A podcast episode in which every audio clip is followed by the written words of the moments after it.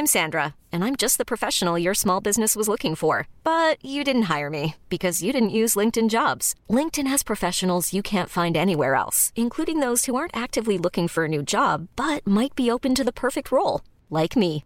In a given month, over 70% of LinkedIn users don't visit other leading job sites. So if you're not looking on LinkedIn, you'll miss out on great candidates like Sandra. Start hiring professionals like a professional. Post your free job on linkedin.com/achieve today. Ernest est un ours un peu grognon. Quant à Célestine, c'est une souris joyeuse et malicieuse. En route pour la Sarabie Ce sont les meilleurs amis du monde. Moi aussi j'ai une famille, c'est toi. Retrouve-les dans une toute nouvelle aventure au cinéma. Ernest et Célestine, le voyage en charabie. Actuellement au cinéma. Coucou, c'est Mimi Coucou, c'est Fab. et bienvenue dans Euh. The Boys. C'est Club, non, c'est ça C'est Club. Oui, oui, bravo. c'est de pire en pire ce jingle, faudrait qu'on en fasse un vrai un jour. The Boys Club, c'est le podcast de Mademoiselle qui vous parle de masculinité, un mercredi sur deux à 18h. Il y a un nouvel épisode sur YouTube et avant, tôt le matin, sur toutes les plateformes de podcast du monde. Donc abonnez-vous. Merci d'écouter, je suis avec Fab, mon co-animateur. Bonjour Mimi. Et aujourd'hui, on reçoit Roman Fressinet. Eh bien, bonjour. Le plus beau. C'est vrai. Beau, je sais pas, mais. le Après, meilleur. les autres, ils vont être jaloux, les autres invités. Non, c'est. Sachant que tu fais partie des invités aussi. J'ai le droit d'avoir euh, mes préfé- j'ai le droit d'avoir mes préférences et de trouver que Roman est le plus beau, même plus beau que moi. Non, bah, ça fait plaisir, ça fait plaisir. Merci beaucoup d'être là. J'aurais aimé tu que vois tout le monde partage accueilli. cette opinion. Hein. Moi, j'aurais, enfin, si j'avais été beau, j'aurais pas été obligé d'être marrant. hein. ce qui est, ce qui est c'est pas con. ah ouais, j'aurais pas perdu tous ces efforts à essayer d'être intéressant autrement. ça commence Très bien. très bien. Roman, tu es donc comédien de stand-up, Humoriste, humoriste. ouais, tout à fait, ouais. Euh, tu jouais à Paris, mais tu es en pause pour l'instant? Euh, on joue toujours un peu, mais euh, la majorité du temps, c'est un peu officieux. Mais on va reprendre officiellement à la rentrée en octobre. Cool. Ouais. Et tu es dans Click. Je Tu suis dans Click, tout à fait, ouais. Sur Canal+. Tous les dimanches en clair, euh, 13h50. tu viens trois minutes et tu retournes le truc, quoi. Vraiment. Ouais, on essaie, ouais. Après, plateau, quoi. on est dans des conditions qui sont euh, idéales. Mouloud, il est charmant, il me laisse une liberté folle. Toute l'équipe est adorable. Donc, euh, bon, c'est, t'as envie de travailler fort, quoi. T'as envie de leur rendre ce qu'ils te donnent. On va commencer par la première question. Allons-y. Ça veut dire quoi pour toi être un homme? Je, je, en, en ré- je, je sais pas, je sais pas vraiment. Ça dépend si on, il y a tellement, de- on mélange plein de choses avec le mot homme. Il y a l'aspect physique, genre le sexe que t'exprimes physiquement. Après, il y a être un homme. Des fois, quand on dit être un homme, euh, enfin, on inclut des femmes dedans, c'est-à-dire on met des valeurs. Donc, euh, je sais pas trop quel aspect de la question on prend. Parce que c'est être un homme, te- c'est avoir à exprimer physiquement le sexe masculin, ou alors se sentir comme tel, j'imagine. Parce qu'il y a ça aussi, il y a des gens qui expriment physiquement le sexe féminin, mais qui qui, qui s'identifient comme euh, masculin ou comme autre. Donc, euh, je dois avouer que c'est quelque chose d'extrêmement flou. euh. Physiquement, je pense que ça existe. Après, après, mentalement, je sais pas si c'est si clair que ça. Moi, j'ai toujours identifié être un homme euh, par rapport à un registre de valeurs, dans le sens où c'est ça. Pour moi, être un homme, c'est, je sais pas, par exemple, être sincère, être euh, honnête, tenir ses promesses, euh, aller au bout de ses challenges. Mais c'est quelque chose qui, enfin, c'est des valeurs qui s'appliquent aussi quand t'es une femme, en fait. Donc, je sais pas trop comment répondre à cette question, pour être honnête. Il n'y a pas de mauvaise réponse. oui, c'est ça, ça. qui est intéressant avec cette ouais, question. mais c'est la question est, est tellement large en fait. On peut la prendre sous plein d'aspects. Il faudrait faire. euh, Ouais. Tu sais pourquoi on pose cette question à tous les invités? Bah, je pense que c'est parce qu'aujourd'hui on est. Et je suis content que cette réflexion arrive, mais on est dans une énorme réflexion sur euh, qu'est-ce que le genre. Euh, et, et donc, euh, et puis on réalise, je pense très facilement une fois qu'on pose la question, que c'est quelque chose d'extrêmement complexe. Et c'est une question qu'on a refusé de se poser pendant longtemps. Ou alors tu naissais avec un sexe, t'es un homme, et c'est ça être un homme, et voilà comment un homme devrait être. Et pareil évidemment avec les femmes. Je pense que c'est un peu pour ça qu'on pose la question, pour qu'on entame la réflexion. Il l'a. ah oui, Eh, c'est pas la moitié d'un couillon. hein. on essaye, on essaye. Quand tu parles des valeurs que tu associes à être un homme, elles te viennent d'où à ton avis? De mon éducation beaucoup. Euh, on, on suit des modèles, je pense, euh, évidemment euh, familiaux. Et puis il y a aussi une éducation euh, culturelle aussi. Il y a des héros qu'on nous présente. Je pense qu'il y a ça aussi dans cette idée d'être un homme. Il y a ressembler à, à, je sais pas, il y a quelque chose de noble dans la dans la définition en tout cas que que je préfère entendre. C'est euh, ouais une espèce de noblesse, quelque chose de proche de la chevalerie limite quoi, avoir un code et le respecter. Et, et voilà, il y a, il y a un côté aussi au service des autres. Donc je pense que c'est le résultat d'une éducation et aussi de bah, probablement de ce que j'ai consommé culturellement ou du moins de ce qui m'a touché dans ce que j'ai consommé culturellement. Est-ce que tu as des idées de modèles masculins qui t'ont qui t'ont parlé au niveau culturel? Ah ouais, il y en a beaucoup. Et pour plein de raisons différentes. J'ai eu des phases en fait. Euh, pendant longtemps, j'aimais les hommes tristes, beaucoup tristes. J'étais très fan des poètes quand j'étais plus jeune et des artistes très tristes en général. Je trouvais qu'il y avait une masculinité intéressante. Euh, je regarde aussi énormément de UFC. L'Ultimate Fighting, donc on est dans l'opposé total où c'est des gens extrêmement, euh, bah, c'est des combattants en fait à un autre niveau en fait, donc c'est des guerriers. C'est si t'appliques ces valeurs-là dans tous les registres de ta vie, tu penses que tu tu peux remplir beaucoup de tes objectifs. Et puis après il y a, moi j'aime aussi, euh, j'aime j'aime une... pendant longtemps j'aimais beaucoup aussi les les gens, les hommes qui assumaient beaucoup leur part de féminité. Moi j'ai j'ai été très fan de Prince notamment pendant longtemps pour ça. Euh, pas que pour ça évidemment, parce que mais parce que ça correspondait à un univers, ça envoyait un message intéressant. Donc je pense que oui, il y en a plein, il y en a plein. Il y a plein de modèles, mais au final, c'est pas tant euh, leur masculinité qui a fait de des modèles, c'est plus des attitudes en fait. Est-ce que dans ta dans ta construction avec tes différentes phases et tes différents modèles, il y a des moments où tu t'es interrogé ou t'as douté de ta capacité à être un homme comme la société l'attendait? Est-ce qu'il y a des moments où t'as eu l'impression de pas être assez un homme ou de pas correspondre à ce qu'on attendait de toi? Ah mais ça, moi j'ai abandonné il y a très longtemps. il y a très longtemps. C'est, euh, j'ai arrêté avec le sport moi en fait. Quand j'ai fait du sport quand j'étais plus jeune et ça allait en fait. J'étais, j'étais assez bon en fait étonnamment. Tu faisais quoi comme sport? J'ai tous fait, tous fait. Euh, j'ai fait du Curling. tennis, j'ai fait du football pendant longtemps, j'ai fait euh, du handball, euh, j'ai fait de la, j'ai fait de l'athlétisme. J'en ai fait beaucoup et il y avait beaucoup cette idée de alors quoi, t'es un homme ou t'es pas un homme? J'allais leur dire mais c'est pas comme ça que tu vas me motiver, cousin. C'est pas comme ça que tu vas me motiver en fait. Moi j'ai pas besoin de ça en fait. Ça me motivera jamais. J'ai pas envie de m'id- c'est pas une, une identification qui va me faire progresser. Et donc très rapidement je me suis éloigné de tout ça. Je me suis dit non non c'est pas c'est pas comme ça que je vais être un homme. Tu peux être un homme pour bien, enfin, un homme dans le sens noble du terme. hein. Je veux dire être un, être un monsieur en fait. C'est plus ça que je veux dire. Tu peux l'être dans tous les domaines. Et donc moi très rapidement je me suis tourné vers euh, vers l'expression en fait. C'est là que je, je me trouvais plus à l'aise. Je me suis dit non, je vais essayer de d'être un homme dans dans dans ce que je fais. Et je le ferai pas physiquement en fait, mais ça fera pas de moi moins un homme. Tu parles beaucoup de ton père aussi, de l'influence Ouais. qu'il a pu avoir sur toi. Et en, g- on- en général, on a tendance à parler avec nos invités de leur rapport à leur père. Toi, il a l'air d'avoir eu. Ah moi c'est un ouais ouais c'est un il est impressionnant en fait. C'est ça qui est étonnant. Puis on a eu une éducation euh, moi et mon frère, mais je pense surtout moi parce que j'étais le deuxième et mon frère, moi j'ai ce- cette chance d'être deuxième où mon frère il a ouvert des portes pour moi et moi j'ai une liberté dans ma vie et dans ma jeunesse extraordinaire. Et mon père, mon père était très très strict quand j'étais jeune. Et c'était très voulu. Il a voulu mettre des bases très très tôt de où tu vas, où tu vas pas. Et après ça, il m'a laissé extrêmement libre. Donc euh, j'ai une relation avec mon père qui est très particulière. On a, c'est une autorité, mais pas vraiment en fait. Dans le sens où c'est pas lui qui me la met. C'est il a fait en sorte que je, je sois ma propre autorité très très tôt. Et après c'est juste devenu un modèle en fait. Il a une il a une approche du, du travail extraordinaire. Il a une capacité d'effort euh, folle. Il a une générosité euh, incroyable. Il est très discret aussi. Il y a quelque chose aussi. Moi, étonnamment, mon père est quelqu'un de très mystérieux pour moi. Mais je pense que c'est le cas pour Ah. beaucoup de.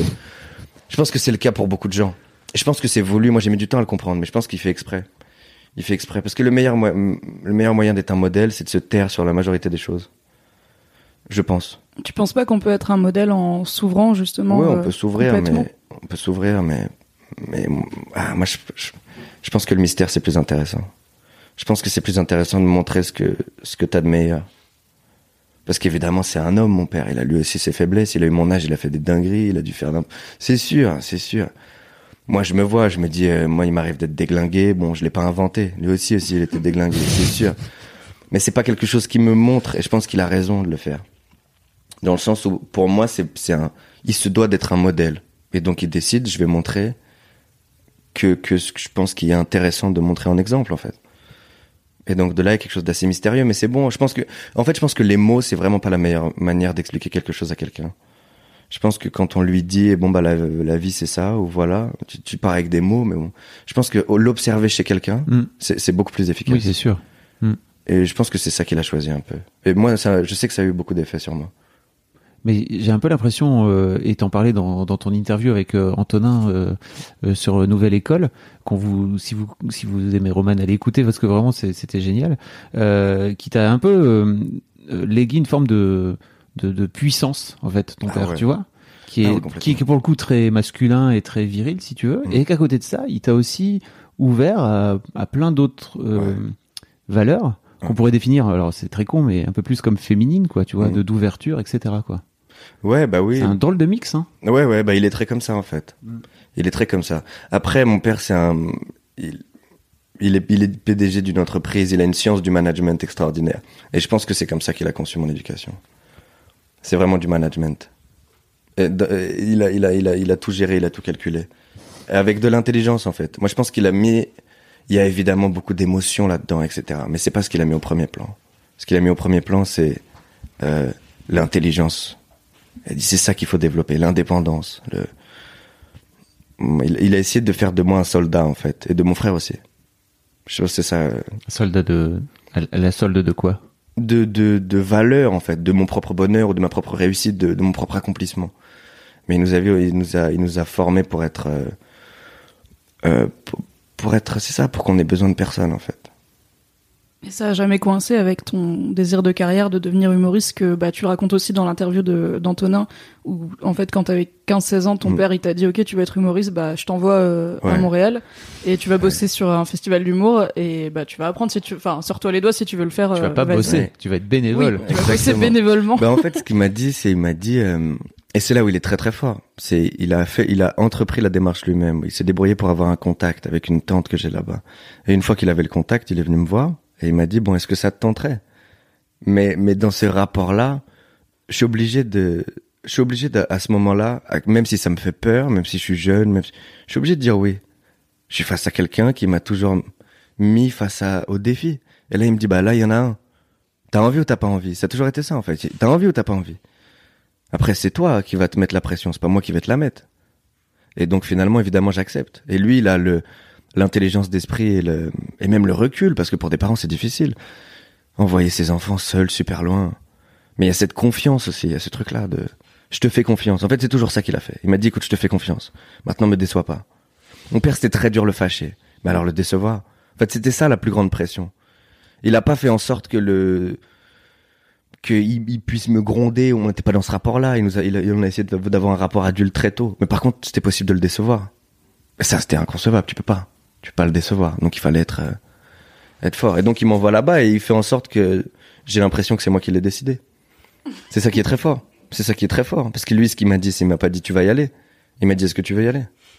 Moi, je dis oui. Ben, il m'a dit bah écris le mail. Je dis ok. Puis là, je lui ai dit moi, je vais proposer d'être bénévole.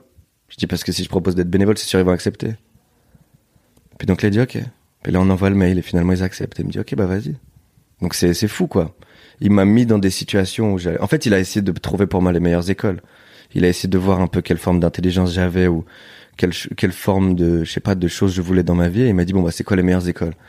Et il a rapidement compris que pour ce que je voulais faire dans, dans la vie, les premières écoles c'était pas des institutions, c'était des expériences. Donc il m'a mis dedans. Il m'a dit bah tu sais quoi vas-y on verra. Ça je trouve que c'est je trouve ça très fort en fait de sa part. Parce que pour moi, moi je vais juste suivre quoi.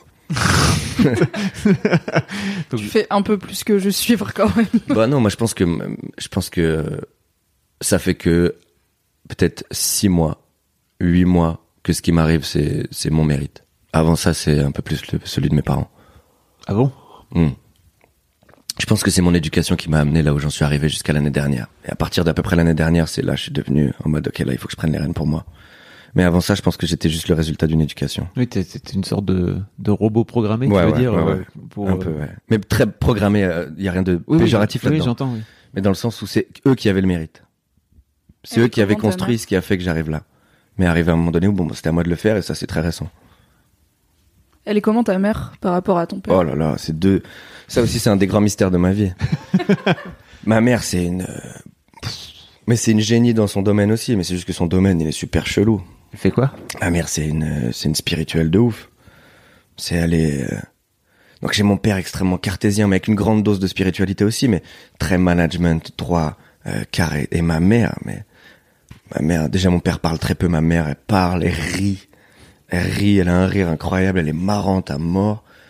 Puis elle est super spirituelle, vraiment elle a, elle est très passionnée par, euh, j'allais dire l'ésotérisme, mais ça met toujours quelque chose d'un peu. Mais c'est le, le- ces sciences-là, en fait. Mm. Et elle est, euh, elle est impressionnante. Elle a une capacité d'écoute extraordinaire. Elle est marrante, elle est, elle est au service des gens. Ma mère, elle a, sa vie est au service des gens. C'est vraiment assez impressionnant à observer. Et du coup, elle a pas ce côté que ton père a où il montre que certaines facettes de lui-même parce que. Ah, ma mère, non, elle est transparente. Mais, mais, mais elle est transparente, mais, mais, mais c'est impossible de tout comprendre, en fait. Parce qu'elle est trop loin. Enfin, c'est, étonnant, mais faudrait la rencontrer, mais elle est trop loin. Elle te lit, en plus. C'est-à-dire qu'elle est transparente, mais elle voit, elle, voit plus en toi que toi tu vois en elle. Ça qui est, donc tu dis, ah, elle est transparente, je la vois, mais elle, elle voit tout. Elle voit tout. Si elle veut discuter avec toi, oh là là. Tu l'as au téléphone une heure, elle peut te faire chialer. ouais, elle est, elle est vraiment euh, étonnante. Elle a les mots justes, elle a les, elle est très très forte, puis très marrante. Donc pour toi, en fait, t'es un peu le, t'es un peu la résultante de ces deux, de ces Ouais. deux personnalités très très différentes, quoi. Ouais, et ça ça m'a beaucoup aidé, ça m'a beaucoup aidé. Parce que ma mère, elle a aussi cette espèce de, je sais pas, elle suit le flow beaucoup. Elle a cette espèce d'ambiance de, elle joue avec le hasard, ma mère, et ça marche. Elle joue des, des coïncidences. Elle joue du karma. C'est étonnant à dire, mais c'est comme ça que ça marche avec la vie de ma mère. Elle y va avec de l'instinct, énormément d'instinct. Et je pense que ça m'a beaucoup aidé euh, quand je me suis retrouvé seul. Quand tu t'es retrouvé seul, Quand je suis arrivé à Montréal tout Ouais. seul, euh, ça m'a beaucoup aidé en fait. tu racontes, il y a cette anecdote où tu racontes que t'es, tu restais tard le soir pour euh, pour pour nettoyer les loges. Ouais, tu tombé puis- par hasard sur Baptiste Le Caplin, c'est ça? Exactement. Et puis finalement, il me met sur un bout de papier trois endroits où, où je jouais à Paris et puis je reviens. Et puis il m'en est arrivé. ça Mais là, à ce moment-là, j'étais seul, mais je travaillais tout le temps. Puis j'avais ma tante là-bas aussi, mais je travaillais tout le temps. C'était différent. J'étais là que un mois. Mais quand je suis retourné à Montréal après à 18 ans, suis arrivé tout seul. Et je savais pas quand j'allais revenir en France. Donc là, t'es, t'as 18 piges, t'es, enfin, t'es tout seul, tout seul. Et là, je sais que euh, mon éducation a été euh, extrêmement précieuse. Notamment le, le- la science de l'instinct de ma mère, de se dire, nah, les choses, elles, les choses, elles s'enroulent toutes seules, en fait. Les, les choses, elles prennent du temps. Même, c'est pas parce que tu les comprends pas maintenant qu'elles ont pas de sens. Il faut les suivre, il faut les accepter. Il y a une forme de résignation, en fait. Et après, tu te retournes derrière et tu dis, ah, voilà, tout ça, ça s'aligne, en fait, c'est cohérent. Je pense pas qu'on l'ait précisé, mais t'es allé à Montréal pour euh, faire euh, l'école du stand-up. Mais en fait, Euh, Ouais, c'est- l'école de l'humour de l'humour, pardon. Parce Mais à la base, je voulais pas la faire. Mais ça, c'est pareil, c'est marrant. Quand je rentre de Montréal euh, la première fois, donc j'ai été, euh, là, j'étais assistant de production au festival Juste pour rire, bénévole. Là, je retourne à Paris. Et on m'avait parlé à ce moment-là d'une école nationale de l'humour. Et je vais me connecter sur Internet, voir à quoi ça ressemble. Puis donc, je vois des gens qui ont gradué, que des noms que je connais pas. Je me mets à regarder des gens les plus connus. Je me mets à regarder de l'humour québécois encore. Je dis, putain, ils sont forts quand même, très forts. Et euh, finalement, je me dis, ouais, mais est-ce qu'une école peut vraiment t'apprendre à être marrant, très prétentieux? Oh my God. Et finalement, j'arrive là-bas et je suis à l'université. Euh, J'y vais jamais. Et finalement, euh, je commence à faire de l'humour. Et l'école de l'humour s'impose, en fait. Elle est arrivée un peu par hasard. Ah, t'es retourné là-bas? Ouais, je suis retourné là-bas quand j'avais ça, pas 18 pour ans, mais pas base. pour l'école de l'humour. Je suis retourné là-bas pour vraiment... J'étais à l'université là-bas, en écriture de scénario. Ok, d'accord. Et vraiment, mais bon, c'était, on savait que les études, c'était pas pour ça que j'y allais. Mon père, il savait, j'avais déjà commencé à aller jouer dans les clubs à Paris quand je passais mon bac et en, en première terminale, j'allais jouer dans les soirées d'humour. Il savait qu'à ce moment-là, l'école, je le faisais pour lui, en fait. Je le faisais pour eux. Et euh, donc, il m'envoyait là-bas pour être tout seul, loin, dans un endroit où il y avait euh, un gros circuit de l'humour, où j'allais devoir être un adulte très tôt. Ah, c'est lui savait. qui t'a, c'est lui qui t'a dit tiens, euh, Ouais, il m'a- retourne. pareil, en fait, la même chose. Oui, il il m'a reproposé. suggéré. Il m'a suggéré. Il m'a suggéré, moi j'ai accepté. On me dit aujourd'hui, il fallait du courage. Je dis non, il m'a, il fallait dire oui, c'est tout. Il m'a proposé, il m'a dit on y va. Dis mes autres options c'était quoi? Aller dans un IUT technique, je sais pas où. Je disais mais non, moi l'école je voulais, mais je voulais tous ces formes là. Je disais mais non, laissez-moi, laissez-moi écrire, laissez-moi dire ce que je pense en fait. Laissez-moi essayer de d'avoir des choses à dire plutôt que me répéter ce que des gens ils disent. Que je- en réalité en fait, je passais des heures dans une salle et je m'en battais les couilles à un niveau et j'en avais marre en fait parce que j'avais pas l'impression d'être stupide et j'avais des bonnes notes. Je me disais mais c'est pas pour moi. Ils sont en train de me, ils sont en train de me tuer ici. Moi je veux être libre en fait. Je veux pas apprendre comme ça. Je veux apprendre en faisant des choses avec de l'expérience. C'est comme ça que je veux apprendre. Et donc j'arrive à Montréal et l'école c'était Montréal, c'était pas l'université. Moi je me souviens, oh c'est là que j'ai compris que c'était vraiment pas pour moi. Euh, J'avais commencé à plus y aller parce que ça me saoulait. Et là, euh, je réalise qu'il y a un examen le lendemain, fallait lire 30 livres, j'avais acheté les 30 livres, puis j'en avais lu aucun. Puis il fallait faire un espèce de rapport sur tous les livres. J'étais comme oh là là là là. Puis là j'étais encore un peu attaché, j'étais encore un peu persuadé que c'était important pour moi ou que c'était sérieux l'école euh, dans ma démarche. Et je dis bon ben on va le faire. Et j'ai ouvert des, j'avais les 30 livres devant moi et j'ouvrais des pages au hasard dans le livre. Je prenais, je, je te jure que c'est vrai. Je lisais des passages, je lisais trois pages et dès que je trouvais personnellement une phrase que je trouvais jolie ou un peu intéressante, je la prenais et je la mettais dans le texte. Et là, j'avais toutes mes phrases et j'ai brodé autour. J'ai dit de la sauce, mais de la sauce. C'était que de la rhétorique. C'était que de l'art du mot. Il n'y avait pas de fond, pas de sens, pas de rien. J'ai fait avancer rien. Walou, rien. Rien de sérieux. J'ai eu A. C'est à ce moment-là que je me suis dit, mais si je, si je m'inflige ça comme autorité dans ma vie, je vais aller nulle part. Je sais que j'ai mis du vent. Ça vaut pas ah, je le sais. Je vais pas laisser eux me juger de mon travail. Si c'est de la merde et qu'ils trouvent ça beau, tu vois, je vais aller ailleurs, moi. Et donc, c'est là que j'ai arrêté d'aller à l'université. Ce A-là, il m'a tué. Je disais non, mais c'est pas pour moi. C'est pas vrai. Je mérite F. La dernière note. C'est ça que je mérite. J'ai rien fait. Et donc je suis parti. Et donc finalement après j'avais des problèmes de visa parce que j'étais allé à aucun de mes examens la session d'après, donc j'allais me faire envoyer en France. Sauf que ça commençait, je commençais à bien jouer à Montréal. En tout cas je pensais que c'était, je commençais à bien jouer parce que plus t'avances, plus tu réalises qu'à quel point il y a mm. des, il y a des étapes. Mais ça commençait à marcher. Et donc je dis bah non, il faut que je reste ici et que je fasse des blagues. Et donc là, avec beaucoup de rencontres, notamment Adi Balkalidé, un humoriste extraordinaire, il me dit va faire l'école. Et je lui dis mais qu'est-ce que j'ai à y trouver? Il m'a expliqué. Et je me suis dit, ah bah ça, ça, je le veux. Et tu as appris quoi comme leçon du coup? À travailler, être un professionnel. C'est vraiment ça, à chaque fois que je dis, euh, à, vraiment être sérieux. De la rigueur. De la vraie rigueur. Mais t'étais déjà sérieux, non? J'étais sérieux dans ce que je voulais. Et malheureusement. Ça parce que tu voulais faire. Ouais, je voulais faire des blagues, mais bon, à ce moment-là, c'était le début en fait. Mince, j'ai mis du café partout, je suis navré. C'est pas très grave. Mais c'était le début, dans le sens où t'as beau être sérieux, tu joues une fois tous les trois mois, t'es très moyen.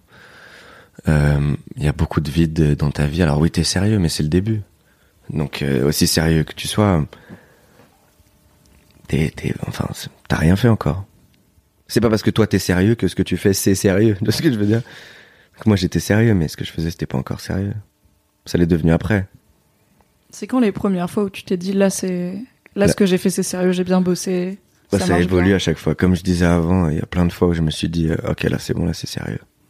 Puis là, il y a un an qui passe, tu dis, oh non, c'était pas sérieux. Là, ce que je viens de faire là, c'est sérieux. puis là, euh, puis c'est avant, en fait, tu le réalises. C'est avec la pression qu'on te met sur les épaules. Euh, moi, je me souviens la première pression qu'on me met, c'est je dois animer une soirée chaque semaine. C'est la meilleure soirée d'humour à Montréal. Je suis encore à l'école nationale de l'humour. Personne n'a jamais fait ça. C'est une soirée que beaucoup de gens veulent reprendre.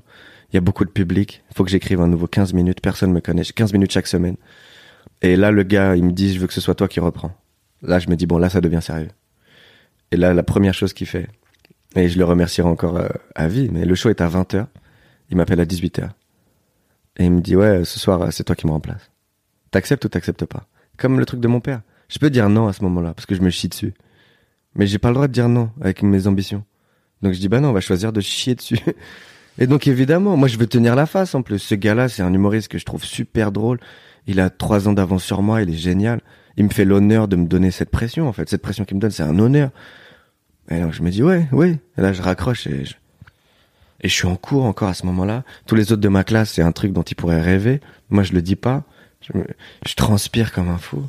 Je le dis à personne et je me dis mais comment je vais faire? Et là j'arrive le soir. Tous les autres ils s'attendent d'avoir leur animateur star. C'est la présentation, c'est encore son nom. C'est des présentations enregistrées.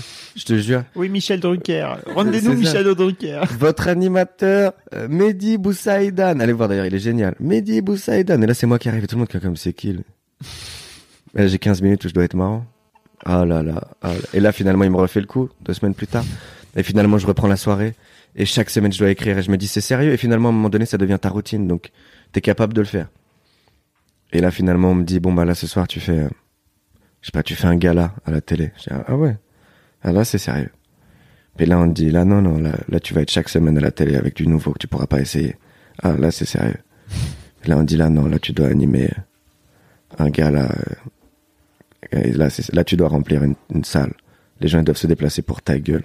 Et ton, tes qualités ton, a de l'influence sur le business de plein de gens, pas que ton business. Tu mets dans ton bateau plein de gens qui mettent de l'oseille, qui mettent des trucs, qui ont des costards, qui ont des cravates, qui ont des diplômes, qui ont des lunettes.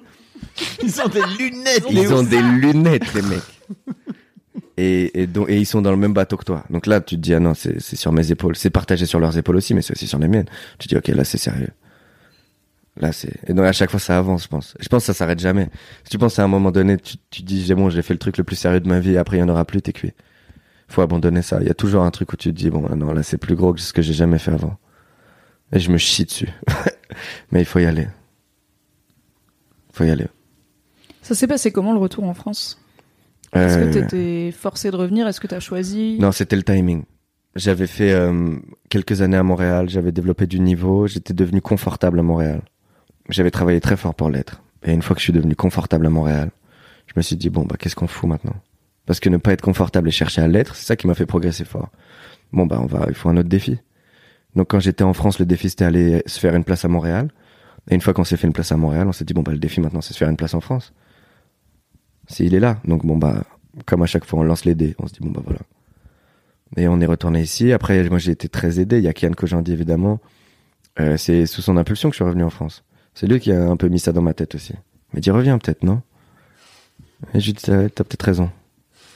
Puis une amie aussi. Une amie, ouais, une amie aussi qui m'a dit, ouais, tu devrais, je pense. Puis toute mon équipe aussi. On avait toute une équipe à Montréal à ce moment-là où on avait tout fait ensemble. Et, euh, et c'était difficile de se séparer. C'était super difficile.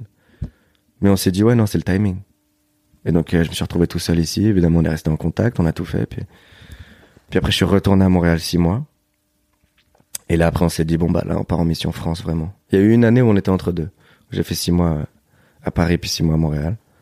Six mois de, bon, on va voir ce qui se passe. Est-ce qu'on peut semer des graines et voir ce qu'on peut faire? Et finalement, là, depuis septembre, on est revenu sérieusement. Waouh. Pour, pour reboucler un peu avec le sujet de masculinité, parce que c'est super ce que tu racontes, tu racontes tout ton parcours, je j'avais pas tous ces détails-là. Euh, je trouve que as une euh, t'as une façon de te fringuer sur scène qui est qui, qui est loin d'être dans les standards, euh, Ouais. euh, surtout de ce qu'on voit en général des mecs qui montent sur scène, si tu veux, où Mm. c'est euh, jean, bas- euh, jean basket, t-shirt noir. Mm. Toi, t'arrives et t'es là, bah tu vois, t'as. Ouais, ça dépend. On essaie de varier. On essaie de varier. Mais j'en ai joué beaucoup. Donc là, par exemple, t'as un t-shirt euh, Lego. Ouais. Faut expliquer. t'as un t-shirt Lego. Ouais, il y a pas trop d'explications. euh, ouais. Pff, la réalité, c'est que ce matin, j'étais en galère parce que j'ai pas dormi chez WAM. Euh, je me suis dit bon, je vais arriver. Il faut que j'ai un t-shirt. À côté, il y avait un magasin. Je suis arrivé. Je dis bon, lequel il est à peu près joli. Le Lego, il est pas mal. J'ai pris le Lego. Je suis venu. C'est un peu ça toujours. Pendant longtemps, euh, j'ai beaucoup joué avec les vêtements parce que je voulais Ouais. qu'on me remarque. J'ai réalisé que si, si t'étais, si j'étais, en fait, il fallait que je donne des outils aux gens pour qu'ils se souviennent de ma gueule. Et donc, euh, et j'aimais beaucoup m'habiller bizarrement. J'ai toujours aimé ça. Je pense que c'est aussi en rapport avec le truc qu'on disait, de, je voulais me faire remarquer. euh, en général, bon, ça c'est un truc. Faudrait que j'aille voir mon psychothérapeute, mais bon, il y a toujours une volonté un peu de se démarquer ou du moins d'exister, d'être intéressant. Mais Tu montes sur scène, quoi. ouais, c'est ça. Il y a un truc Déjà de base. il y a déjà de base. Belle thérapie. Bah ouais, c'est ça. Il y a, c'est pas, il y a un truc à aller creuser, mais bon, peu importe. Et euh, et donc j'ai beaucoup joué des vêtements pendant longtemps pour donner un peu un outil aux gens pour me. Et puis c'était une manière aussi pour moi d'assumer plein de choses. En fait, c'était une manière aussi de me rajouter une pression.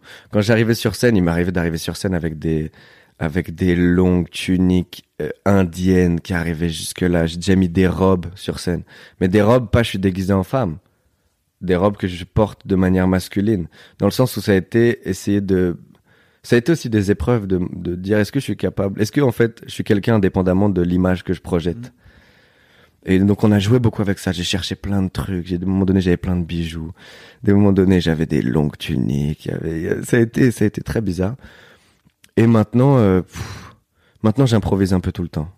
J'essaie toujours de mettre des trucs. Je mets ce que j'aime en fait. Euh, Je me mets, je- très souvent, je vais m'habiller chez le rayon femme, très souvent, parce que je crois pas trop à ces histoires-là. Et t'arrives à rentrer dans. Ouais, dans les fringues. ah, on a une taille de mannequin. Ah non, ah non. Ah, on a un corps. euh, les femmes en rêvent. mais elles en rêvent pour elles, tu Non, mais- vois. non, mais elles en rêvent grand. pas pour. euh, T'es grand. on est grand, on est fin et lancé. voilà. là, ouais, ouais. Le visage, non, mais le corps, on a un corps de femme. Ah ouais, un Pourquoi corps tu de parles femme. de toi à la troisième personne Parce que c'est du travail collectif, ce corps-là. C'est Qui a bossé dessus à part toi tous les gens qui l'ont regardé. tous les gens qui l'ont regardé, à chaque fois dans leur regard, je me suis dit non, il faut changer quelque chose dans ce corps-là. Ou du moins, je vais décider ce que je veux voir dans leurs yeux. Pendant longtemps, j'ai décidé que ce serait l'incompréhension, parce que je trouve ça intéressant, c'est facile à dealer. T'arrives et tu vois l'incompréhension, tu te dis c'est bon, moi ils sont tous d'accord. C'est l'incompréhension, puis c'est moi qui l'ai décidé. En fait, pendant longtemps, je voulais décider ce que les autres y voyaient. Et là, maintenant, je suis en mode, ouais, pff, j'ai décidé de m'en battre les couilles de ce qu'ils voient. Plus. Ou du moins de m'en amuser un peu. Est-ce que t'avais des complexes en grandissant ou maintenant? Ouais, bah oui, oui, bah oui, forcément. Moi, j'ai en plus, j'ai un frère, mon grand frère, euh, rugbyman, très musclé, très beau, euh, très marrant. Moi, j'arrive là-bas, je suis chétif. Euh, pas particulièrement beau. Quand j'étais adolescent, oh là là. Moi, j'ai vécu un des trucs les plus difficiles, je pense que tu peux vivre. euh, Ah non, non, je- non, c'est pas, pas. Je veux dire, dans des, pour, pour les complexes. C'est quand j'étais enfant, très jeune, j'étais très mignon. Vraiment très, très, très mignon. La resta des enfants. Et l'adolescence est arrivée. Et une laideur. j'étais d'une laideur, je te jure. Mais j'étais sympa. En fait, j'étais cool, tu vois? Parce que j'étais sympa. J'avais un grand frère qui m'a toujours tiré vers le haut. Donc j'étais cool. J'avais de la conversation. J'étais marrant. J'étais cool. Mais qu'est-ce que j'étais laid. Et c'était une période où le physique importe beaucoup dans, tu sais, dans, dans, dans la manière avec laquelle tu te construis, etc. Tu vois. Et moi, je pense que c'est pour ça que j'ai voulu être marrant dans ma vie. Parce que c'était ma manière d'exister. Mais les, les grands, voûtés, euh, un grand nez. euh, En fait, moi, je pense que j'ai le genre de visage qui peut redevenir beau si j'ai un peu de schneck vers 50 piges. Je te jure, vers 50 piges. Tu vois ce que je veux dire ou pas? Vers Je 50 pense que piges. tu seras un vieux beau. Ouais, moi, je pense qu'il me faut. C'est pour ça que je bois beaucoup. Je pense qu'il. Tu vois, je peux être ce beau mec de 50 piges, un peu borderline alcoolique, qui fume, et tu te dis, ouais, mais il est torturé, mais il est beau. Tu vois ce que je veux dire ou pas? Mais t'es beau, en vrai, Ah maintenant. non, vous rigolez. Non, non, j'ai réussi à faire croire que je l'étais. Et ça, non, si je te jure, je te jure. Comment tu fais croire? Euh, c'est, je Je, pense me que il y a peux... des gens qui vont écouter, qui vont dire Waouh, j'ai envie d'avoir le secret. Non, mais tu peux. C'est comment tu dégages quelque chose en fait. Je pense que c'est une manière avec laquelle tu l'assumes en fait. Moi, j'ai, enfin, je, je, je me suis- j'ai préféré essayer d'être à l'aise avec ça en fait. De me dire que oui, quand tu me vois, t'as pas le coup de foudre physique. J'ai ok. Hiring for your small business? If you're not looking for professionals on LinkedIn, you're looking in the wrong place. That's like looking for your car keys in a fish tank. LinkedIn helps you hire professionals you can't find anywhere else, even those who aren't actively searching for a new job but might be open to the perfect role. In a given month, over 70% of LinkedIn users don't even visit other leading job sites. So start looking in the right place. With LinkedIn, you can hire professionals like a professional. Post your free job on linkedin.com/achieve slash achieve today. Mais bon, euh, on peut, on peut faire autre chose en fait. On peut essayer d'être beau autrement. On va jouer avec nos cartes en fait. On va essayer de la chercher autrement la beauté. Bon bah je sais pas, on va en jouer. On va essayer d'être un peu intéressant. On va essayer de comprendre euh, déjà qui on veut séduire. Si on est dans une volonté de beauté, c'est dans une volonté de séduire. Bon bah on va essayer de séduire alors. On va essayer de savoir un peu comment parler, comment se tenir, comment, euh, je sais pas. C'est ça qu'on va essayer de faire. Dégager quelque chose. Je pense que c'est plus intéressant à terme. Parce que euh, euh, quand t'es au collège et tout, t'es laid, bon, t'as pas beaucoup d'autres armes. T'en as pas beaucoup. Tu peux être très fort et tout. Il y a des gens qui arrivent à déjà être très forts, à être laid, très séduisants. Des gens qui le comprennent très tôt. Mais c'est difficile parce que je pense que beaucoup de gens sont sensibles à la beauté physique à ces âges-là. Mais plus tard, les gens ont eu leur expérience. Ils ont été déçus par des gens très beaux, ils ont été séduits par des gens très laids. Ils- là, c'est plus mix dans leur tête. C'est plus, ils, vont chercher plus que du physique. Et c'est là où nous, les mi-beaux, mi-laids, on a une carte à jouer. C'est là où nous, on peut devenir intéressant. Donc après, tu sais, tu grandis, t'arrives à séduire des femmes que tu trouves beaucoup trop belles pour toi et tu gagnes en confiance. Et voilà. C'est un, c'est comme ça. Enfin, c'est comme ça que je l'ai vécu, moi. En fait, tu réalises aussi que, j'ai réalisé aussi qu'être beau, c'est pas forcément un cadeau. J'avais des amis très beaux et ça, ça leur a pas rendu service. Ils sont toujours très beaux en plus, mais ça leur a pas forcément rendu service sur tous les aspects. Déjà parce que, je sais pas, on leur donne trop d'attention. On, est trop gentil avec eux. Euh, y je sais pas, il y a quelque chose de, Tu penses que de ce fait-là, on les, ils, ils vivent pas assez d'épreuves pour, euh, pour. euh, mais ils les vivent différemment en fait. Ils vivent Ils- d'autres épreuves. hmm. Ils vivent d'autres épreuves. Ils vivent beaucoup de jalousie aussi. Putain, beaucoup, beaucoup de jalousie. Ça, c'est relou. On leur parle que de leur physique. S'ils sont très forts pour autre chose, Leur physique va toujours upstager. Ça, ça doit être très difficile. Très, très difficile. Moi, je connais un humoriste, par exemple, à Montréal. Il est très, très beau. C'est vrai. Il est très, très drôle aussi. Sinon, il serait pas humoriste. Mm. Sinon, il remplirait pas des salles. Et ben, les gens sont incapables de dissocier sa beauté de son succès. Les gens comme moi, putain, jamais on va mettre mon physique. Tu vois ce que je veux dire? Parce que le physique, t'as peu de mérite dedans, en fait. Évidemment, tu, ça s'entretient. T'as ce mérite-là, ça s'entretient et tout. Mais quand tu vois des gens qui travaillent très fort et qui, ont beaucoup de succès et que tu mets leur beauté devant, ils se disent putain, mais je suis pas, prends-moi pour autre chose aussi. Donc ça, ses qualités, ça, ses défauts. Moi, je sais pas. Au final, j'ai fait la paix avec tout ça. Je me dis, ouais, je suis dans un entre-deux qui me plaît. Je suis pas beau, euh, donc on me casse pas la tête pour ça. Et je suis pas laid au point que quand tu me vois, tu te dis, y a aucune chance, même s'il parle qu'en alexandrin. donc ça va, tu vois. T'en as déjà parlé avec euh, ton frère de ça? Parce que tu dis que ton frère il est rugbyman, très musclé, très beau. Non, parce que ça a été, euh, non, non, parce que ça a été, il y a pas de jalousie du tout avec mon frère. Non, ça a été, euh, non, ça m'a tiré vers le haut, encore une fois. Non, sans parler de jalousie de ton côté, mais de, en fait, vous avez des expériences différentes. Ouais, j'ai compris que je devais jouer sur d'autres armes. Et puis aussi, il y a, y a comment, parce que aussi je parle de ça avec mon frère. Il y a comment lui il l'a vécu, il y a comment je- moi j'ai vécu mon frère. Mon frère, il peut me dire, mais attends, mais moi j'étais pas le plus beau de mon truc. Tu vois? Moi, il y avait des mecs plus beaux. Moi, j'ai dû faire ça, j'ai dû faire ça, j'ai dû faire ça. J'ai dû, tu vois? Donc lui aussi, il doit avoir ce combat-là à l'intérieur. C'est quelque chose que tout le monde vit. Donc, euh, c'est plus l'image qu'il avait pour moi que l'image qu'il avait réellement dans lui, son cercle social. Donc, euh, ça sert à rien d'en parler. C'est plus un, d'en- enfin, d'en parler avec lui. Puis on partage d'autres choses. Partagez quoi, par exemple, avec ton frangin Ah, très drôle. On se parle, étonnamment, on se parle assez rarement. Parce que c'est pareil, on se fait confiance, en fait. Euh, on se tient au courant par, euh, par ma mère ou quand on se voit. Mais il est très marrant, mon frère. Très, très marrant. C'est un fêtard. C'est un, il a suivi beaucoup plus le, chem- le chemin de mon père. Il est, c'est un mec en, en chemise et costume, tu vois, aujourd'hui. Mais il a la classe, il a la classe, il est marrant, il est très généreux, il a quelque chose de très accueillant, très avenant. Là où moi je suis peut-être plus euh, mystérieux, fuyant, un peu plus. euh, Au final, c'est moi le plus timide des deux, je pense. Il a quelque chose de. Il est- je sais pas, il aime, il aime les festins, on fait de la bouffe, on partage, on mange, on se réunit. Il a ce truc-là. T'as dit, t'as Moi, je suis plus utilisé le terme festin quand même. hein. Ouais, ouais, ouais, ouais. Ouais, parce que je me moque de lui, il a pris du poids là depuis quelques temps. Mais ça lui va bien en vrai, ça représente son caractère un peu. C'est un mec qui fait des câlins, tu vois ce que je veux dire? Moi, je suis un peu plus autiste, moi. On me touche un peu, je... T'aimes pas, ah, trop, ça m'irrite, j'aime pas trop ça. t'aimes pas trop qu'on te touche. Non, ça, il y a des bruits, il m'énerve aussi. Tu vois ce que je veux dire? Lui, lui, il est dans le, il est dans l'accueil, dans le, tu vois. Moi, je suis plus comme, ah, tu sais quoi, viens, on, on se touche pas trop, tu vois. On peut, évidemment, ça me dérange pas, mais par exemple, dans le métro, je peux, tu vois ce que je veux dire? Ça me, ça m'oppresse. Il y a des sons qui, plus solitaires, moi, plus dans ce truc-là. Mais, mais, mais de là, ça fait un échange intéressant.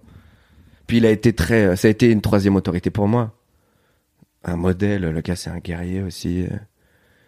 Puis moi, en plus, il y a un truc qui est fou, c'est que je- mon père a comme euh, mon frère une énorme capacité de travail. Ma mère et moi, on est plus les chillers. On est un peu des glandeurs. Toi aussi, tu bosses de ouf. Mais je- mais je bosse de ouf, mais dans un truc. Ok. Bah, c'est déjà plus Le que plein reste, de gens. je suis un peu un glandeur. Dans le sens où c'est un semi-glandage. J'aime, gl- je vais pas, je vais pas faire, euh, je vais rien faire beaucoup. Tu vois. Les Ouais. hobbies, non. Je vais pas faire de hobby. J'ai la flemme. Je vais pas m'investir d'énergie dans quelque chose si je pense pas que je suis capable de.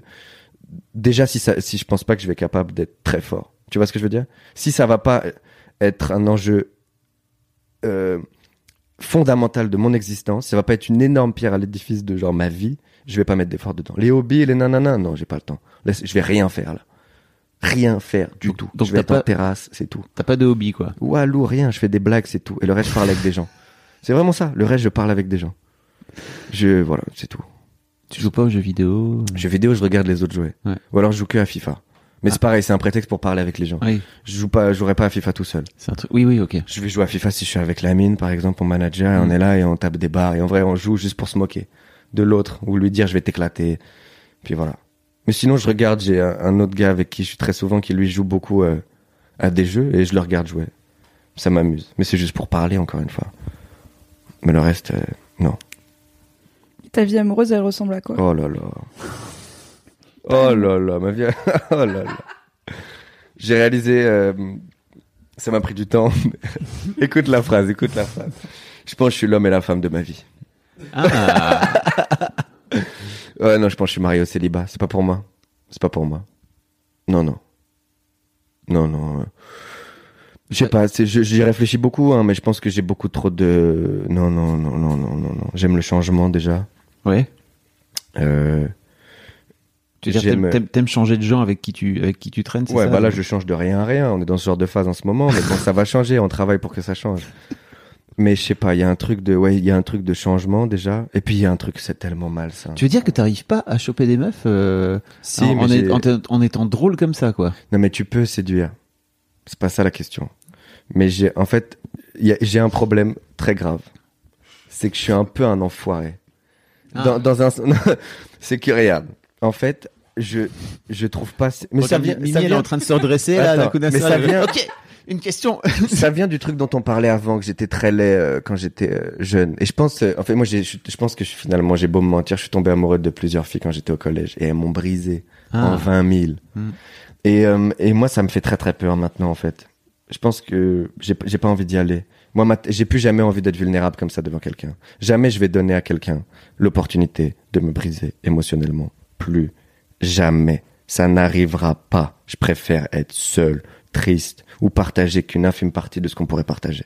Je peux plus mettre ça dans la balance. Du moins, j'ai pas envie de le faire et j'ai jusqu'à maintenant pas rencontré quelqu'un avec qui j'ai envie de le faire. Aujourd'hui, les demoiselles, ce qu'elles demandent, elles demandent un minimum d'investissement. Je ne l'ai pas et je ne le mettrai pas. Aussi mignonne sois-tu. Donc, et je, je, je mens pas. Quand tu dis de l'investissement, Je mens dire- pas pour baiser, en fait. Oui, ça. Mais Je, si je sens tu- que la demoiselle, il y a- elle, elle- elle- il y a un peu d'attache émotionnelle, je vais dire, écoute, je pense pas que c'est une bonne chose. Je... Et puis, il y a un autre truc, euh, c'est que je mélange beaucoup euh, ego et sentiment. Je pense que je- malheureusement, j'ai trop d'ego mal placé. Dans le sens où à partir du moment où une fille, je vois que je lui plais, il y a quelque chose qui me séduit plus. Mais c'est parce qu'en fait, elle me plaisait pas forcément à la base, cette fille-là. C'est juste moi qui en ai fait une image dans ma tête. En fait, dès que je vois une fille arrogante, ou qui a l'air arrogante, c'est même moi qui invente ça sur elle, où je me dis, ou une fille où je me dis je serais pas capable de la séduire, va instantanément arriver dans ma tête la volonté de le faire. Et si un jour je vois dans ses yeux que je lui plais, cette, cette volonté de lui plaire va disparaître. Et c'est super malsain. C'est extrêmement malsain. Donc j'essaie de pas trop jouer avec ça. Je me dis non, on va se concentrer dans le travail, on va jouer avec le hasard. S'il y a une fille qui arrive, j'ai l'impression qu'on peut vivre un moment et après on passe à autre chose. J'y vais, mais je sais qu'aujourd'hui je suis pas dans les dispositions pour euh, bâtir quoi que ce soit avec euh, avec qui que ce soit. Pourquoi tu dis que t'es un enfoiré du coup? Parce que tu m'as l'air assez honnête Non, et assez mais- lucide sur euh, Ouais, mais ce que, que tu peux ou ne peux pas faire. On a, on Ouais, reçu, c'est- on a reçu pire enfoiré euh, dans. Ouais, je pense. Bah, mais on a reçu que- les mecs qui mentent pour baiser des meufs quoi. Ouais, mais ah non, mais je peux pas être un enfoiré à ce point-là. Ah non, ça tu peux pas. Mais en fait, euh, le karma il te nique. non, le karma il te nique, il te nique. Ça, c'est l'héritage de ta mère. Ah, ça, c'est l'héritage de ma mère. Ah non, mais tu le sais, tu le sais. Tu le sais qu'à un moment donné, tout va retomber sur ta tête. Je pense que t'es, pas sympa avec une meuf. Il y a un moment donné, ça va te retomber dessus, tu vas le voir, c'est sûr. Même en général. Donc moi, j'ai pas trop envie de le faire. Mais je dis, je suis un bâtard parce que t'es là, tu, admettons, t'arrives dans un moment où, euh, où il pourrait se passer quelque chose avec la demoiselle et, et je lui dis ce que je viens de vous dire. Et là, elle se dit, mais t'es un bâtard, en fait. Tu vois ce que je veux dire? Parce que elle, elle avait l'idée de que il y avait moyen, c'est ça? Bah, pas, ouais, peut-être. Ou tu sais pas. Ou alors c'est trop d'honnêteté à encaisser. Je pense souvent. que les gens sont pas habitués à Ouais. ce niveau d'honnêteté. Ouais. Je pense que les gens. Mais moi, je préfère ça parce qu'après, je reste en bon terme avec tout le monde. Moi. Mm. Ça va. Mais après, c'est clair que ça met un. Ça met un froid en fait. Bah Ça, y a oui, la déception, elle est, Oui, oui. elle est là, mais Ouais. Ça met un peu un au moins c'est clair. C'est mieux d'être Ouais. clair. Donc ouais, je sais pas. Je je sais pas. C'est une phase de ma vie que je, je me laisse peut-être pour plus tard. Que j'explore que j'explore pas trop maintenant. Tu veux dire de se mettre en couple et. Ah, Alors ça, non, ça c'est inenvisageable. Je pense. Ah oui, non, tu parles carrément de juste. euh, c'est- Ouais, ouais, on va. Je sais pas. C'est un. Ouais, je sais pas. Je sais pas trop. Je, je- en fait, là, je me, je, je, je me comprends pas trop, pour être très honnête. Mais j'aime pas trop jeune me encore en même temps. hein. Ouais, je pense On l'a a pas ça précisé, T'as mais 24 ans, t'as c'est ça 24 C'est ça. Ouais. Parce qu'il, il- on dirait, euh, je sais pas, il parle comme On un mec. dirait pas qu'il a 24 ans. Il parle, Il il parle comme un mec de Mais je 40 pense que ça quoi. aussi, ça joue aussi. Je pense que j'ai eu la chance. Non, on est tout un groupe avec euh, tous les gars dont je vous parlais à Montréal où on, on a vécu des trucs, on a vécu des galères, mais de ouf. Euh, et, je, et je pense que ça nous a fait euh, nous construire un peu différemment. Et ça, ça joue dans ma séduction. Je pense que j'attends, j'attends quelque chose de différent des relations que je retrouve à peut-être rarement. Je pense que s'il y a ce truc-là de peut-être, en fait, je suis peut-être rarement séduit aussi, sans prétention. Sans Ah ouais, prétention du tout. Mais qu'est-ce qui t'intéresse plutôt chez les meufs? Alors, c'est plutôt l'intellect, c'est ça? Je pense que ouais, de, je pense de je- créer une connexion. euh, Mais pareil, ça, je tombe dans de l'ego à chaque fois. Dans le Ah. sens où euh, si je, si, euh, moi, je suis très séduit par l'intellect Mm. et surtout par la rhétorique, Mm. par la manière avec certes- certaines femmes ont la manière euh, de de- d'articuler leurs idées. Et puis Mm. de, mais je rentre très rapidement dans des joutes verbales interminables. Ah, tu veux dire que tu te mets tout de suite en, ouais, je en rentre très rapidement dans du conflit et je, la joute verbale est interminable. Et ça, je trouve t'as ça pas, très envie, t'as séduisant. pas envie qu'elle ait le dernier mot. Jamais. Et je veux des gens qui ont pas envie d'avoir, euh, Oui. qui ont, qui ont, qui ont pas Ça- envie que je ça l'ai t'in- non Ça plus. t'intéresse pas d'avoir. Oui, ok. Voilà. Et ça, ça crée des dynamiques nulles. Ah ouais? Pas nulles, c'est amusant. C'est très amusant. Ouais, ça a l'air fun. C'est très amusant, mais ça, ça, ça a pas de perspective. euh, Ça a pas de perspective en fait. Ah ouais. Non, parce que c'est le jeu qui devient plus intéressant. Plus que la personne. Ouais, c'est comme je suis pas Ah. vraiment là pour toi et t'es pas vraiment là pour moi. On est tous les deux là parce que tous les deux on joue un sport qu'on aime bien jouer et on a trouvé quelqu'un avec qui on est capable de le jouer à un niveau peut-être similaire. Ok. On arrive à se, c'est comme tes joueurs de tennis, tu trouves quelqu'un qui a le même niveau que toi, tu dis les, paris- les parties elles sont intéressantes. Ah ouais. Et donc t'arrives plus à dissocier la personne de, du jeu. C'est ça, quoi. je préfère le jeu après.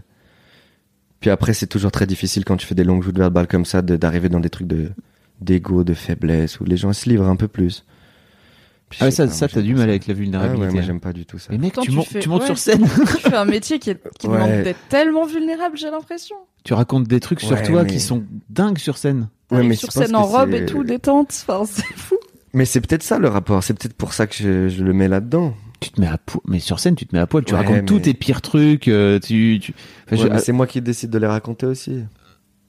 C'est-à-dire que je montre la pire image, mais c'est moi qui prends la photo, je prends l'angle que je veux, je sais l'effet que je vais Mhm. avoir. Je sais qu'en montrant cette vulnérabilité, ce que je vois dans les yeux des gens, c'est pas de la vulnérabilité. Ils, ils me voient pas comme quelqu'un de vulnérable quand je l'expose sur scène. Je suis sur scène, ils sont assis, ils ont payé pour m'écouter. Je suis debout, je parle, il y a la lumière sur moi. Qu'est-ce qu'il y a de plus égocentrique? En fait, euh, c'est, bah, c'est- ça me lève en fait. Tu vois ce que je veux dire? Il y a eux, les gens, ils voient quand je me mets vulnérable, ils voient plus. Oh, le gars est capable de se mettre vulnérable, plus que oh, il est vulnérable. T'es quand même, Je sais pas si c'est clair ce que t'es je quand veux même dire, face mais à, t'es quand même tout seul face à 200 personnes. euh, Ouais, Ouais, mais c'est ce qu'il disait Oui, je- Navo quand il faisait la kiff. première partie de Cannes. Il disait euh, Vous avez beau être vachement plus que moi, vous regardez tous dans la même direction, tu vois. C'est ça. Il y a, t'es pas au même niveau, quoi. il y a un rapport qui fait que c'est non. On est pareil dans de l'égocentrisme. On est dans une joute verbale de fou. Je parle, les gens ils m'écoutent. c'est tellement. Mais faut pas trop la faire cette psychanalyse parce que sinon. Mais mais oui, mais ouais. si- sinon tu perds tout, tu perds toute forme de spontanéité, quoi. C'est ça que tu veux dire? Je sais pas. Peu- Moi, je sais pas. Il y a des gens qui sont persuadés que tu peux, euh, tu peux avoir réglé tes problèmes et être un bon artiste. Je sais pas. Moi, je trouve que j'ai un équilibre qui me plaît. Ça me dérange pas d'être euh, névrosé. En fait, je suis pas malheureux. Je suis pas malheureux, même si ma vie euh, sentimentale, professionnelle et personnelle rentre pas dans les codes de ce qu'on me vend comme le bonheur. Il y a des gens, ils sont en couple, ils sont très heureux, super. Moi, je, je, je le suis pas. J'ai pas particulièrement envie de l'être. Euh, j'ai pas particulièrement envie de courir après le sexe parce que c'est overrated en plus, de ouf. La majorité du temps, euh, euh, il y a toujours quelque chose qui vient contrebalancer le sexe. Genre, euh, je sais pas, la discussion après qui me fait chier. Ou, tu vois, ou alors ces moments où on te renvoie un message et t'as pas envie de répondre et t'es malaisé, t'as l'impression d'être un bâtard. Tout ça, c'est des choses qui, qui font que moi, je suis très heureux à, à, à pas courir après le sexe, à pas rentrer forcément dans un rapport de séduction avec les femmes avec qui je parle. Ah, ça aussi, qu'est-ce que ça me fait du bien. Comme je m'en fous d'être en couple, comme baiser, c'est pas ma principale activité, ni ma principale volonté, quand je rencontre une femme, je la mets pas dans le, dans le rapport de séduction, forcément. Je n'installe pas ce on peut baiser, on va baiser, on va. Non. On peut avoir des amis. J'ai une meilleure amie meuf avec qui le sexe est pas concevable. Et ça me va très très bien. Et plein de gens dans leur tête, c'est absurde, c'est inconcevable. Je dis non, pas du tout.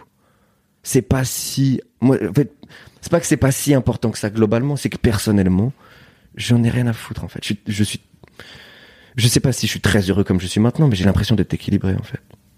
Si toi t'as besoin de, de, de coucher avec euh, une femme différente tous les soirs, fais-le si tu veux. Fais-le. Je vais pas là pour te juger, moi j'ai besoin de parler devant 300 personnes qui m'écoutent. tu vois? Fais-le. Si t'as besoin d'être en couple en permanence, fais-le si, c'est ton équilibre. Mais moi je sais que, je sais pas, j'aime, j'aime la solitude, j'aime le... Ouais, ouais, je- mon frère va faire le couple. Mon frère va, il est en couple depuis très longtemps, je sais ça, avec une fille adorable que j'adore. Je le souhaite qu'il qu'il se marie. Il va faire qu'il des petits enfants Voilà, tes qui, parents, qui etc. remplisse cette partie-là, qui fasse ce taf-là pour la famille, pour mes parents, pour moi aussi, super. Mais moi, non, non, laissez-moi être névrosé, écrire des trucs sur des bouts de papier. Ouais, ouais. Avoir des baises bizarres dans des endroits bizarres avec des trucs chelous, ok. Moi, c'est ça qu'il me faut. Le couple, ça m'oppresse.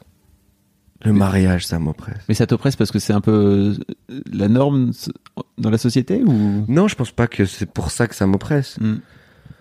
Je pense que c'est parce que c'est la norme que je me pose autant la question. Hmm. Si c'était pas autant la norme, ça aurait été plus facile pour moi d'assumer que c'est pas ça que je veux dans la vie. Euh, Ouais, c'est sûr. Mais, mais en vrai, euh, ce qui m'oppresse, c'est non, c'est vraiment le mariage en fait. C'est ce. Oh là là, moi rien que la cérémonie du mariage, oh là là. là. Mais t'es pas obligé de le faire. T'es pas obligé, mais ça. me- oh. Bah, en vrai, est-ce que c'est très différent Je veux dire, t'es la star de la journée, quoi. Tout le monde te regarde Ah, comme dans ton métier. Sauf que Ouais, regarde aussi ton épouse, a priori vous êtes deux. Ouais, mais je sais pas. quelque chose de trop. Il y a quelque chose de pas assez mis en scène, quelque chose de pas assez faux. Tu vois, c'est trop vrai en fait. Il y a quelque chose de. On scelle notre amour dans le. Je dis oh là là non, réalise. Moi, je préfère être dans des relations où tu réalises ça peut se finir demain. Hmm. Tu réalises ça. hein. Hmm. On est conscient. Je veux que la personne avec qui je suis, elle est consciente de ça. Demain, tu veux que ce soit fini, peu importe à quel point c'est douloureux. Pas, c'est fini. Hein. Il y a pas de engagement. nan- Il y a pas ça. hein. Moi, en fait, il y a quelque chose qui m'énerve. Dans... En fait, je, je suis très, très attaché à la liberté et je et, et j'ai envie de la donner à 100% aussi. Dans le sens où non, non, va. Puis j'ai pas envie de. Ah là là, j'ai pas envie d'être jaloux. J'ai pas envie. Ce sentiment-là, je le déteste. Mais Dès que tu t'attaches, moi, je je sais pas, t'es jaloux. ah, mais comment ah, ça me. Quand t'aimes bien, comment une- t'arrives à être jaloux meuf, t'es jaloux des autres gars. pas non, parce que ça m'arrive d'avoir. Mais en fait, il y a ça aussi. si tu détestes le sentiment Si une fille me plaît vraiment, je, le sens- je fuis, moi. En fait, que, s'il y a des, si j'ai l'impression qu'il y aurait quelque chose à peut-être creuser, bah, je me casse un peu. Je vais pas aller fouiller. Je suis comme, non, non, tu sais quoi, non. Non, non. Bye, on va rester, euh, on va pas trop se, non, non. Tu vois ce que je veux dire? Je vais avoir des relations avec des filles que je sais que je kifferai pas. Mais qui me plaisent quand même pour certains aspects. Mais si je sens qu'émotionnellement je peux être un peu trop investi, Ok. non, non, non. C'est à cause du collège, donc c'est ça. Je sais pas. je sais pas. Peut-être le collège ou pas, mais je sais que ça me. Ah, être vulnérable comme ça, ça me- j'aime pas ça. Ok. Non, ouais, tu vas prendre soin de moi, super, pas besoin. pas besoin. Et tu penses que ça peut évoluer dans, dans ta vie ou pas Ouais. Ou tu le vois pas comme ça, toi? On va voir, on va Ouais. voir, on va voir. Mais ça, ça me dérangerait pas si ça évolue pas. Ouais. Si ça évolue, je vais le suivre. Mais je sais que ça me tente pas d'avoir ce sentiment de de me dire qu'est-ce que cette personne fait, elle est où, et peut-être qu'elle m'aime pas, peut-être qu'elle m'aime plus, peut-être que je. Tu vois ce que je veux dire? Ah, ça serait des... Tu te Ça, poserais ce genre de questions sans arrêt, c'est ça? Oh, et je peux pas ça. Ah, je peux pas. Ah non, je peux pas. Je peux pas. Je peux pas, ça m'oppresse de ouf. Non, non, je préfère être seul. Alors, je rebondis sur tu préfères être seul. Euh, T'as as quand même fait un, un, un move euh, professionnel euh, un peu couillu, hein, si je puis dire. Alors, je sais pas si c'est le terme qu'il faut utiliser, mais donc euh, après MeToo, Ouais. il y a ton producteur euh, de l'époque. Ouais, Alors qui- tout était prêt. Hein. C'est Ouais, ça bah, tu devais signé. venir jouer à Paris, Ouais, plusieurs avait- dates. On avait vendu euh, quasiment six dates complètes. Le mec avait tout vendu. Donc le gars, euh, donc c'est Gilbert Rozon qui est une sorte de, c'est un peu le, le, le messie de de, de l'humour euh, C'est ouais, termes Québec, de business, c'est un grand monsieur de l'humour francophone. qui s'est fait euh, euh, accuser de d'agression, en tout cas potentielle agression sexuelle. Et donc toi t'as fait, J'ai dit c'est mort, ouais. J'ai dit c'est mort. Parce que bon, bah, on... Bon, bah, parce que, parce que, quoi, enfin, c'est pas, Bah, c'est- pas si couillu que ça, c'est dire, bon, bah. non, mais parce que non. Non. tu te rends compte que c'est pas anodin. Tu te rends compte que je pense C'est très rare, Il y a, y a plein, il y a plein d'artistes qui l'auraient pas fait. Mais c'est pas quelque chose que je calcule, moi, en fait, ça. Non, non, je sais Tu bien. vois non, non. Je me dis, pour, moi- pour moi, ça apparaît comme une évidence. Donc, je vais le faire. Mm.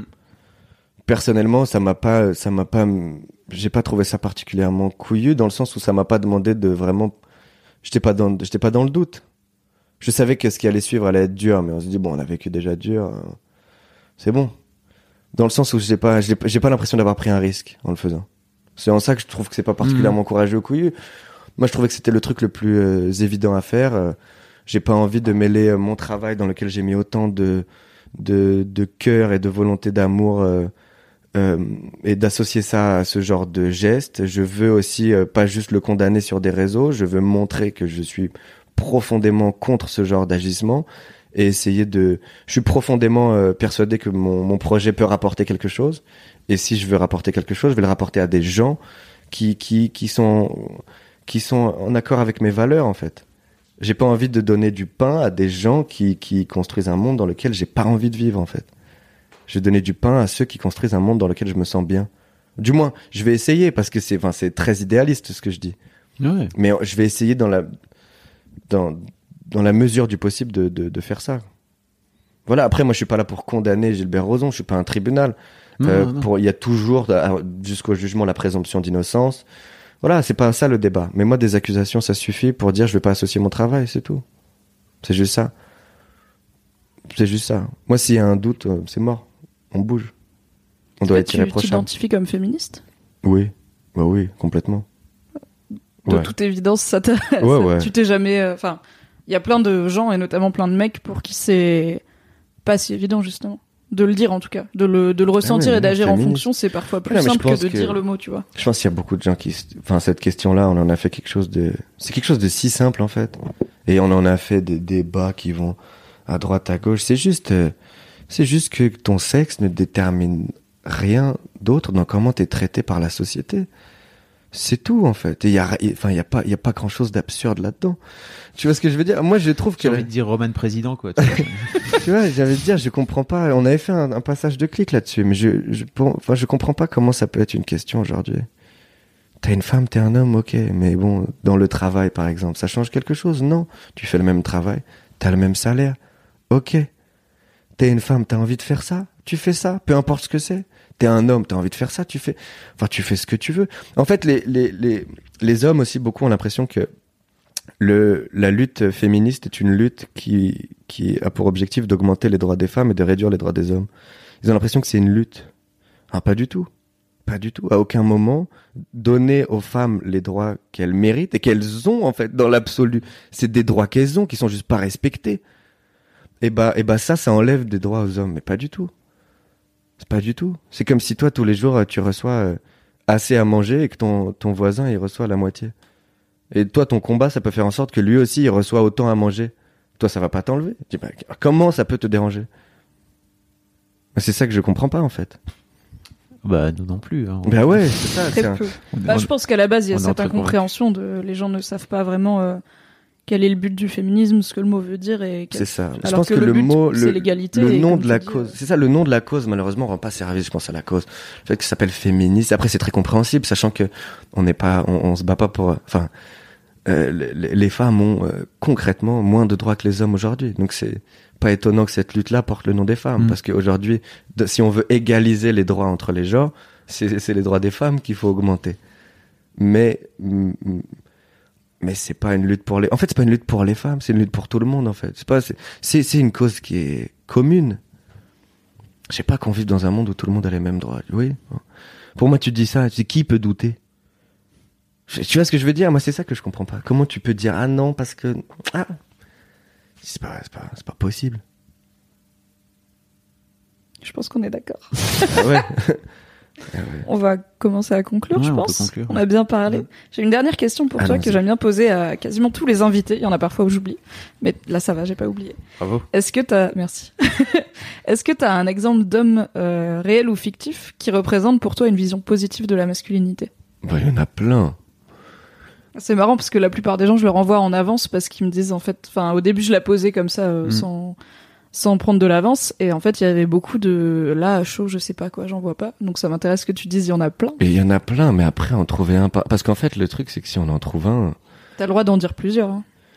C'est juste que généralement d'en trouver un c'est un peu galère donc euh, on s'arrête à un, mais t'as le droit d'en dire plein si tu veux. un symbole de masculinité, je sais pas. Euh...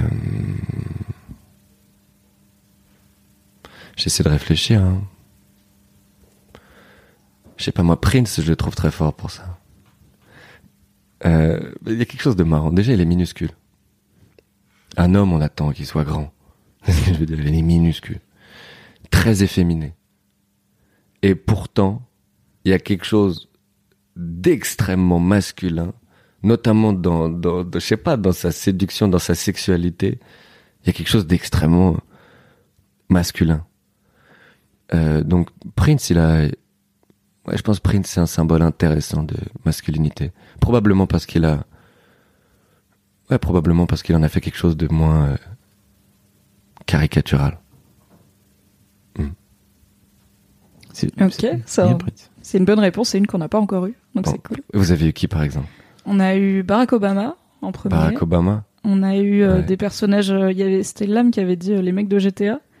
Donc c'est parce qu'il y a un GTA où il y a trois personnages euh, principaux qui sont tous un peu différents et du coup il était content qu'il y ait les trois chemins de être un homme Ouais. d'une certaine façon. Ah ouais, je comprends. On a eu un mec de Dragon Ball, je sais plus qui. On a eu. Harry Styles qui est peut-être plus lié à, au délire de Prince. euh, Dans l'idée c'est un Ouais. c'est un chanteur qui est pas dans les codes de virilité, grand, musclé, machin, mais qui déjà peut baiser environ qui il veut parce qu'il sort vraiment avec des super modèles et qui a un look euh, qui pareil est assez. euh, Ah non, c'est bon, j'ai trouvé.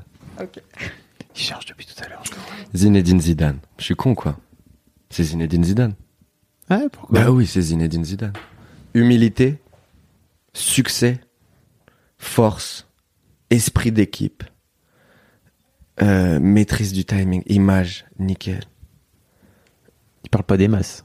Parle pas beaucoup, justement. Ah, c'est ça. Moi, j'aime ce Son père non plus, il parle pas C'est beaucoup. ça, moi, j'aime. euh, il il y a Un quelque jour, on dans fera le un- silence. Un boys club spécial pour- sur les pères. Ah ouais, non, non. Pr- pas Prince. Je suis désolé, Prince. Zinedine Zidane. Ah, donc euh, pour toi, euh, c'est Zinedine Zidane. Zinedine plus que Zidane, Prince. plus que tout. Putain, Je mais suis pourtant, bête, ils ont rien à voir les uns avec l'un Ils ont rien à voir. quoi. Mais ils sont dans des registres différents. Ouais, Mais, euh, c'est mais, trop marrant. J'ai j'ai mais l'impression que Zinedine Zidane. j'ai l'impression qu'il y a le côté de ta mère et t'as le côté de exactement. ton père. Exactement, ouais. Mais Zinedine Zidane, pour moi, il rejoint les deux. Dans le sens, moi, je pense, je sais pas, je trouve que Zinedine Zidane, je suis persuadé que spirituellement, il a une puissance qui est, qui est négligée. Mais bon, c'est, euh, probablement euh, volontairement euh, mystérieux. Il a, je pense qu'il a probablement raison de pas en parler. Mais je pense que tu peux pas avoir autant de succès sans une profonde compréhension de, comment fonctionnent les, les, choses à un niveau essentiel. Dans le sens où, pour maîtriser sa chance à ce point-là, ou maîtriser le hasard à ce point-là, c'est, pour moi, tu dois, je sais pas. On parlait de comment tu deviens beau en dégageant quelque chose. Ce gars-là, il, il a ça à 1000%. Ouais, Zinedine Zidane. Je je sais pas si, alors, je sais pas si après les auditrices et les auditeurs de Boys Club suivent, mais en fait, donc Zinedine Zidane, après la, la carrière de footballeur euh, à succès qu'il a fait, etc., euh, il est pas, il est devenu coach. Mm. Et là, il a gagné pour la troisième fois d'affilée la coupe, la Ligue des Champions avec le Real Madrid, ce qui est un truc qui n'est Jamais arrivé. jamais arrivé. Et qu'est-ce qu'il vient de faire? Il est parti. Il vient de dire, j'ai même V. Exact. Voilà, Avec cette voix. C'est avec ça. cet accent nul. Exactement. Mm. Exactement. Et moi, ce que j'aime beaucoup de, de Zinedine Zidane, c'est qu'il est extrêmement célèbre. Euh, mais surtout pour ce qu'il a, enfin, pour ce qu'il a fait euh, su- sur le terrain, en fait. Dans sa vie personnelle, bah, soit il a une extrêmement bonne maîtrise de son image, soit le- on, on le sait pas. Mm. Et je trouve ça très fort, en fait. Je trouve ça très très fort. Même son coup de boule en finale de la Ligue des Champions, enfin en finale de la Coupe du. Monde, c'est pas masculin ça? Dire insulte, si t'insultes ma famille, c'est plus important Que- que ça là. C'est finale de la Ligue de de de, de la Coupe du Monde. Euh, si je gagne ce match, je suis Ballon d'Or. Je suis probablement l'un des plus grands. Je suis une légende. Déjà que je le suis, je suis à vie une légende partout. Euh, tout repose sur moi, toute la pression. J'ai fait une compétition extraordinaire. Mais non, ça, tout ce que la majorité des, de ce que beaucoup de gens rêvent de vivre une fois dans leur vie, dit ça là, bah moi je vous le dis, c'est moins important que la famille. C'est pas fou ça? Et un bon coup de tête. Et la, la violence, tu cautionnes ça, toi? Euh, Quel suspense Eh bien, je suis vraiment désolée car ce Boys Club s'arrête ici. Malheureusement, suite à un souci technique, on n'a pas enregistré la fin du discours de Roman Fressinet. C'est très dommage puisqu'il avait un propos très intéressant en réponse à la question de Fab, où il parlait notamment de la violence physique qu'on excuse peu alors que la violence verbale est souvent tolérée. Je vous promets que quand je recroise Roman Fressinet, par exemple à l'occasion de son retour sur scène à l'automne 2018, j'essaierai de lui reposer la question au micro pour que vous puissiez entendre sa réponse. Je vous tiens au courant, mais je vous rassure, il ne manque que ça. Tout le reste du Boys Club de Roman Fressinet, vous venez de l'écouter et j'espère qu'il vous a plu. J'en profite donc pour vous remercier à nouveau d'écouter The Boys Club, ça me fait très plaisir et je suis très fière de ce petit projet qui en est déjà à son 15e épisode. Vous connaissez la chanson, si vous êtes sur YouTube, mettez un pouce bleu, un commentaire, abonnez-vous pour ne rater aucun épisode, et si vous êtes sur une plateforme de podcast, type iTunes Podcast, mettez-moi 5 étoiles et un petit avis pour que The Boys Club soit de plus en plus recommandé et que de plus en plus de gens viennent réfléchir à la masculinité pour créer un monde plus beau.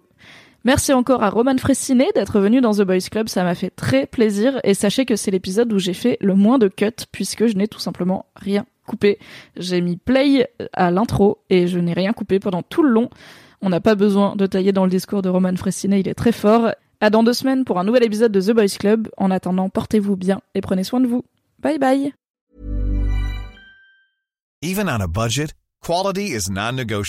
That's why Quince is the place to score high-end essentials at 50 to 80% less than similar brands. Get your hands on buttery soft cashmere sweaters from just 60 bucks, Italian leather jackets, and so much more. And the best part about Quince, they exclusively partner with factories committed to safe, ethical, and responsible manufacturing. Elevate your style without the elevated price tag with Quince. Go to quince.com slash upgrade for free shipping and 365-day returns.